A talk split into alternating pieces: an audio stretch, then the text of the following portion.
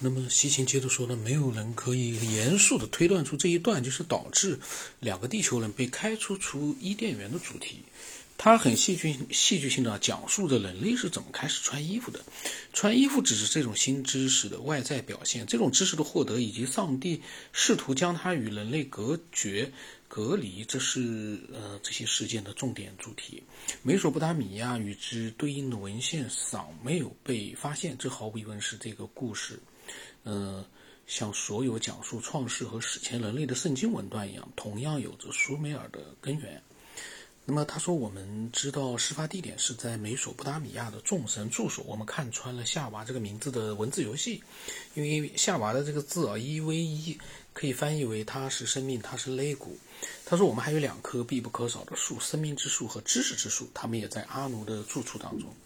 甚至于上帝的话语都透露着苏美尔源头，因为此时这位唯一的希伯来神又变成了复数的形式，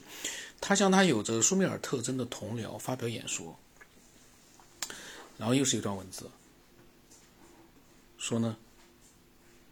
接着主耶和华说：“看亚当变得和我们一样了，能分辨善恶了。而现在他会不会把他的手再放到那个生命之树吃了，变得长生不老？”主耶和华就将亚当从伊甸园赶了出去。呃，如同许多早期的苏美尔描绘所显示的，曾经有一段时间，人类作为原始人工人啊。全裸的伺候着他们的助神，无论是向助神提供礼物、食物或者饮料，还是在地里面或工地上干活，他们总是全裸的。这个呢，我又想说了，如果他所说的神是高等文明，就是比如说比我们是高等很多了，就算是我们，我们会 会让我们创造出来的，嗯，那个就是。那个人工人啊，就像他说的，就是他说的是我们人类，但是我们创造出来可能没有这么像我们人类这样的高智商，这么形体的。你会让他就是至少就是说，呃，同样的一个形态，你会让他不穿衣服吗？因为你后来给他，他说是兽皮，但其实意思是说后来给他穿上衣服。但是你既然后来给他穿上衣服，说明你们的这个高等高等文明肯定是，嗯。会有，嗯，就是跟我们衣服，我在想未必是一样，但它也一定是有，呃，遮体的方式的。那你让就是原始的人工人就跟我们一样嘛，裸体的帮你们干活，这个怎么想也不像是高等文明的那种感觉啊。当然了，你西行既然是这么猜想的，会不会有它的一个可能性？我我不知道啊。然后他说这是一个很清晰的暗示。他说那个时候人在神的眼中的地位就像是被驯化的动物一样，诸神只是升级了一种现有的动物以满足他们的需要而已。你动物的话，你跟你长的形态是一样的呀。你像我们的宠物是猫啊、狗啊，或者是牛啊、马呀，你可以帮你的做点事的，那个是真正的动物。但是你是形态一样的。你说我们如果造出一个跟人类形态一样的，我们肯定让它。会避免一些这种体型上的这种特征或者怎么样，你或者给他穿件衣服，这都是很正常的一个必须要做的事情。这个呢，我我就觉得吧。然后他说，诸神呢，就是知识的，他的这个创造出来的这个人工人啊，知识的缺乏是不是意味着这些如动物一样裸露的新生物还要像动物那样，或是直接与动物交配呢？一些很早的描绘中确实这么指出过。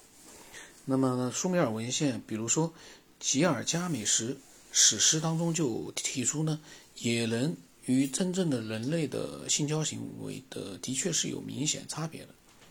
当乌鲁克的人想要让野蛮的恩奇都，就是来自于呃干草原深处的野蛮人变得开化时，他们得到了一位舒服的女孩的帮助，并送她去水洞旁见恩奇都。那里曾是他和动物朋友们玩耍的地方。女儿在女孩子在那里向他提出提供了他的成熟。从文献似乎可以看出，恩奇都呢开化过程中的转折点，是他曾经的动物朋友对他的拒绝，这是很重要的。乌鲁克的人告诉那个女孩，他会一直对她做女人的工作，直到他的野兽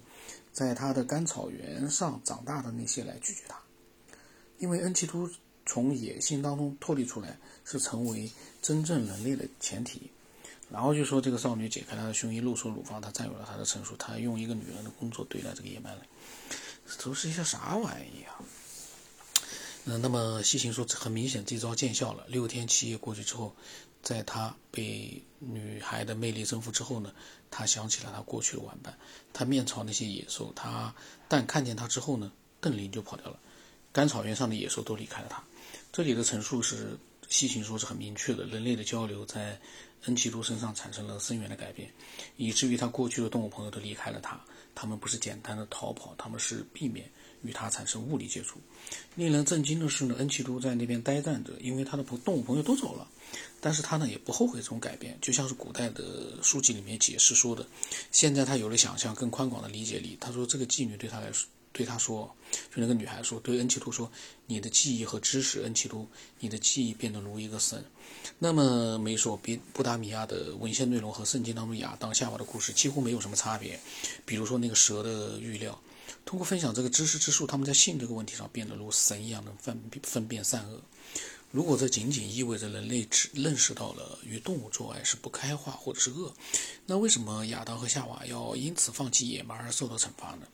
旧约当中充满了反对人兽交配的训诫，很难想象学习一种美德也将导致盛怒。人类所得到的这种知识（打引号的，他打引号的知识）是违背了上帝或诸神的意愿的，它一定是有着一个更为深刻的属性，这是某种对人类有利的东西，而他的创造者们却不一定希望他们能够得到。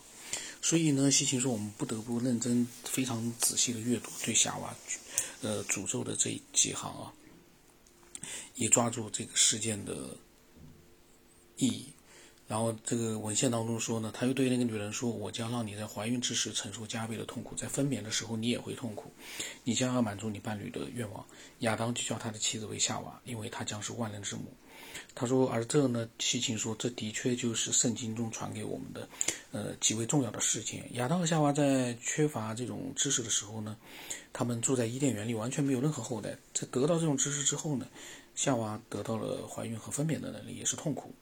仅仅在仅仅是在这对人得到这种知识之后，亚当知道了夏娃是他的妻子，他怀孕了，并生下了该隐。”这个西芹呢，就是他用这样的一个篇幅呢，解释亚当和夏娃获得了生育能力，生下了他们的孩子，也就是人类开始繁衍了。嗯，我个人觉得呢，嗯，西芹的想象，他知识很丰富啊，但是他的一个想象力，就是说如何让人接受，这是个问题。你就说前面的内容，说亚当、夏娃、上帝啊、神啊什么什么的，但是这没有还没有涉及到他自己的想法啊，他只是在用这样的一些历史的文献来，嗯，表达一些东西，但不是说是他自己的最终的一个想法。嗯，那么我们下来再再看看他是怎么样去描述，嗯，还是关于就是人类原始人类的那种做爱呀，那种生育能力啊，反正。就是这些东西吧，他说这些东西可能会往下延伸出很多的内容啊，到时候再再再看看他到底说了些啥。因为，嗯，我呢没有完把它完全看完之前，我不好去对西芹做太多的一个否定的东西，因为西芹他还没有完完全把他的想法就就透露出来。那么我肯定要在他全部都把想法说出来之后呢，我来看看我有没有什么样的想法。但是但是呢，我的想法呢。呃，怎么讲呢？都是西芹他经过了大量的研究和呃各种资料的搜索，他获得了一些他想要的东西。那么，呃，他这些想要的东西呢，他获得了，同时他也把他所发现的资料呢展示出来，我们也都获得了。呃，但是呢，这些资料呢，我们只是泛泛的去看，而他呢是一步一步的研究过来的。呃，所以呢，呃，相对来讲。嗯，西芹他，呃，获得结论的这个基础呢，比我们要扎实。但是呢，呃，过了五十年了，我们可能这五十年里面有很多的变化。这虽然有些很多都不过时，但是有一些呢，我们的呃一些观点在不断的变化。西芹的说服力呢，其实也在不断的，嗯，在发生的一个波动性的变化。你像我到目前为止，我没有感觉到，呃。他所引用的这些东西，对对我们，呃，对他的这个最终的一个结论有啥非常重要的一个基础性的一个论证，就就是证据，到目前没有证据啊。不扯远了，我们看看他下来说了些什么。